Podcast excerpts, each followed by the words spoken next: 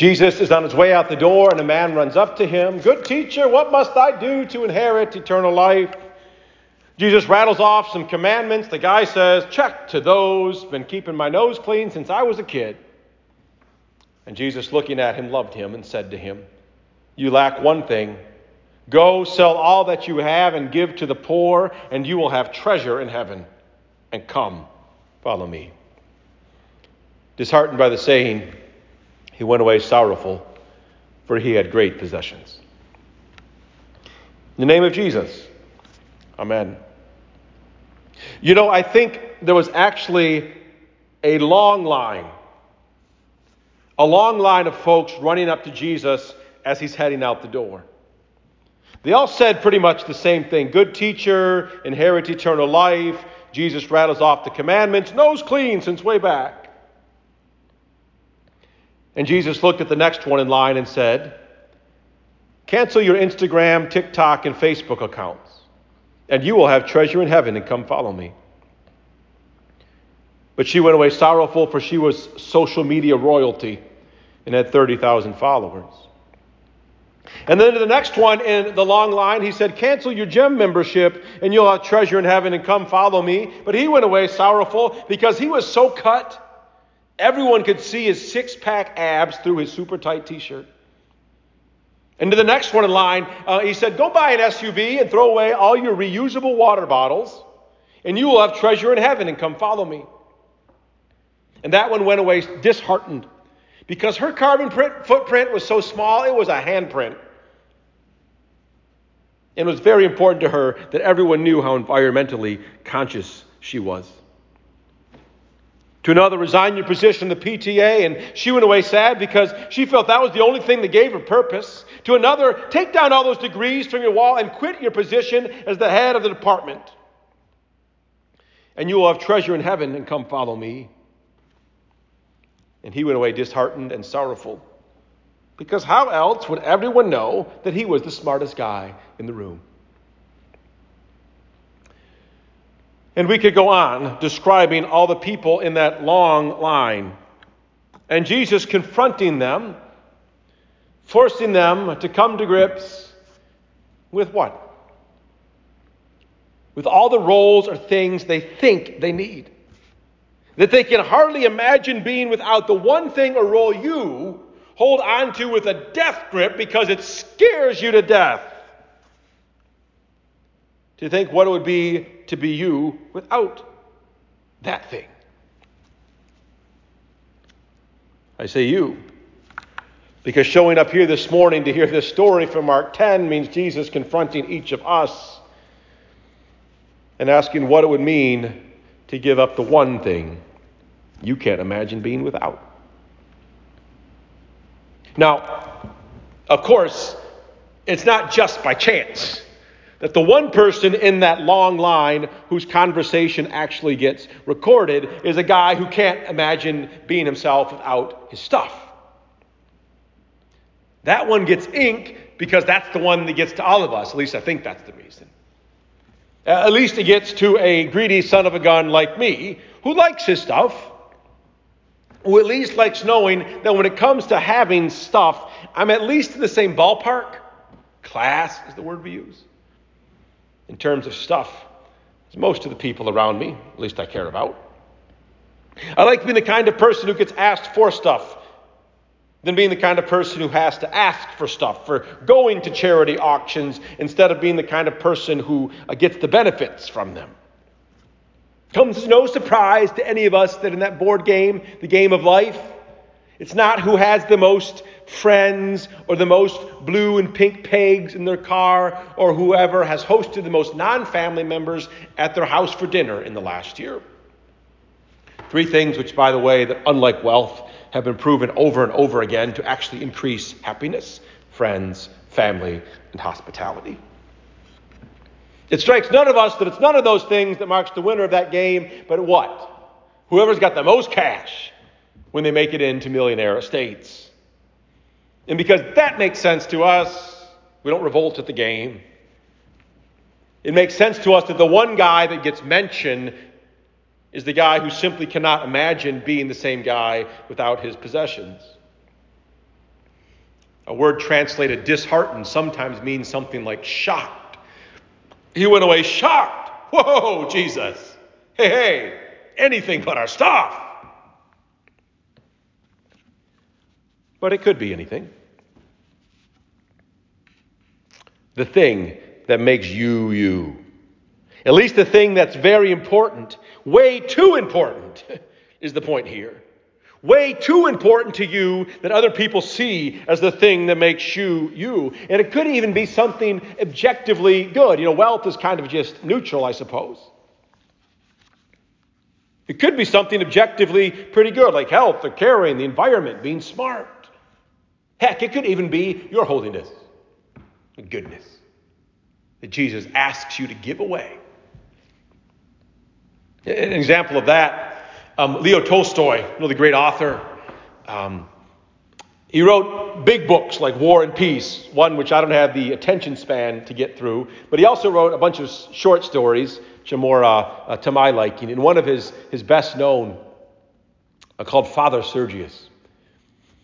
Uh, Father Sergius is the story about this, this man. Uh, starts off with him as a young man, uh, Prince Stefan Kasatsky, who's kind of an up and comer in the cultured class. He's a wunderkind military officer, um, dashing in appearance and intelligence and all that. Everyone knows he's going to be something. Um, some things happen in his life. The woman he's engaged to had an affair. He ends up leaving all that. His pride is stricken. And he becomes uh, a monk takes on the name Father Sergius. And not just a monk, but a hermit.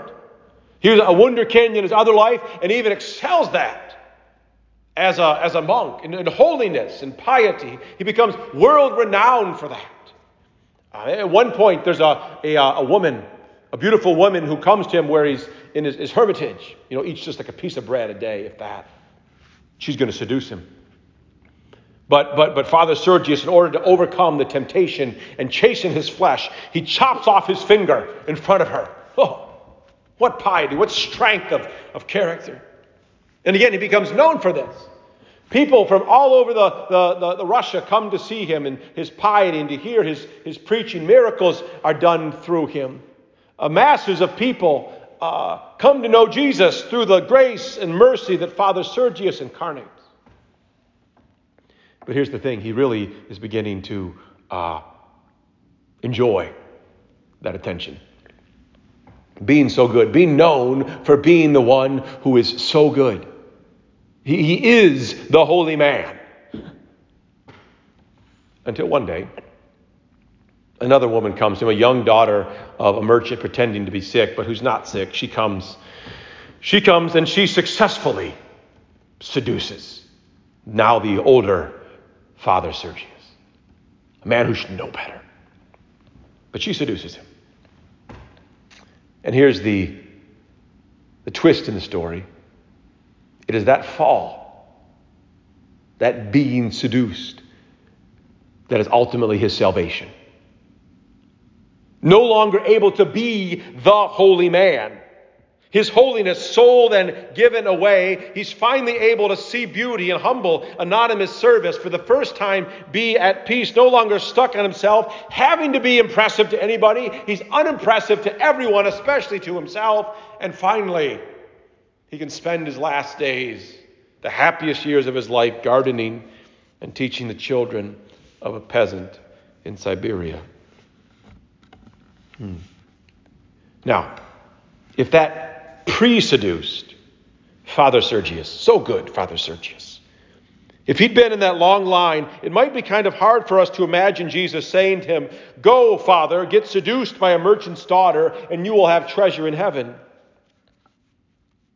But if Jesus had said that, Father Sergius would have gone away sorrowful. Why? Because he couldn't imagine himself being anything other than the holy man.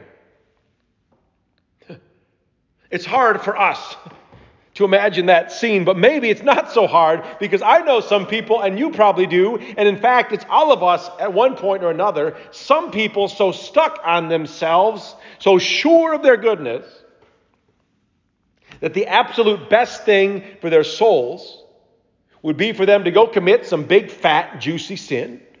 The more embarrassing and public, the better, so as to disabuse them of the stupid notion that they're ever anything other than a broken sinner in need of a forgiving God who loves them no matter how big, fat, juicy, or public the sin, loves them no matter what. Because that's the truth. It's the truth of what we all are. Broken and nevertheless, not only nevertheless, but all the more loved. And it's the truth. I put a little star in my notes here. The truth of what all those things that become so very important to us, too important to us, blind us to. All those things that Jesus asked all those folks in that long line to give away the possessions, the abs, the TikTok, the degrees, the I'm the kind of guy who keeps his nose clean. Why did Jesus ask that those things be given away? Some sort of test? Jesus, a jealous boyfriend who just can't tolerate anyone giving any time or attention to anything but him? No. Why did Jesus ask that those things be given away? It's right there in the text. And Jesus looking at him. The better translation would be, and Jesus looking through him, peering into him, loved him. He loved him. He loved him too much to allow him, to allow you, to allow me to go on slogging through life under this burden that somehow the only way we can be ourselves the only way we can count, the only way that we can elicit the attentions we so pitifully crave is to have great possessions, to great abs, or great TikTok, or great degrees, or great families, or shining piety. Stuff that can go away in a second, and stuff that is exhausting trying to keep shiny. Jesus loves us too much to let us go on slogging under that lie. One thing you lack. That's what our translation says. But uh, again, a better one would be something like one thing is holding you back, one thing leaves a hole in you. And the weird but true thing is the thing that's holding you back is the thing that you think you most need, that's most important to you. The one thing you think you most need, you don't. Get free to that, says Jesus, and you will have treasure in heaven. Which is not to say you'll have stuff in some far off place if you give other stuff away now. This is not trading now sad and poor for riches and joy then. No treasures in heaven. That's kind of shorthand. That's shorthand for stuff that lasts right now. Stuff that you can count on, that never spoils, that you don't have to worry about running out or messing up or losing. Stuff? No, not stuff. Precisely not stuff, but a strength, a tower, a joy, a life, a best and truest friend who millionaire estates or homeless one pack or six pack, renowned saint or oft seduced sinner. You'll have treasure. The priceless treasure, Jesus. The priceless treasure, Jesus, who so loved, who one day from the cross so loved that he sold his everything he gave it all away for our poor, poor world. For that all of us who stand in that long line, repeatedly, it's the way I see the story, by the way, that the rich guy, he went away sad, but I think he came back the next day. Again, drawn by Jesus' love, drawn back again and again and again, just like we do. There's no need for all that stuff when you have the priceless treasure, Jesus. You'll be okay without it if the Lord takes it. You'll be okay without it when the Lord takes it, for it's all going eventually. We all die. There's no need for all that stuff when you have the priceless treasure, Jesus, forever. Amen.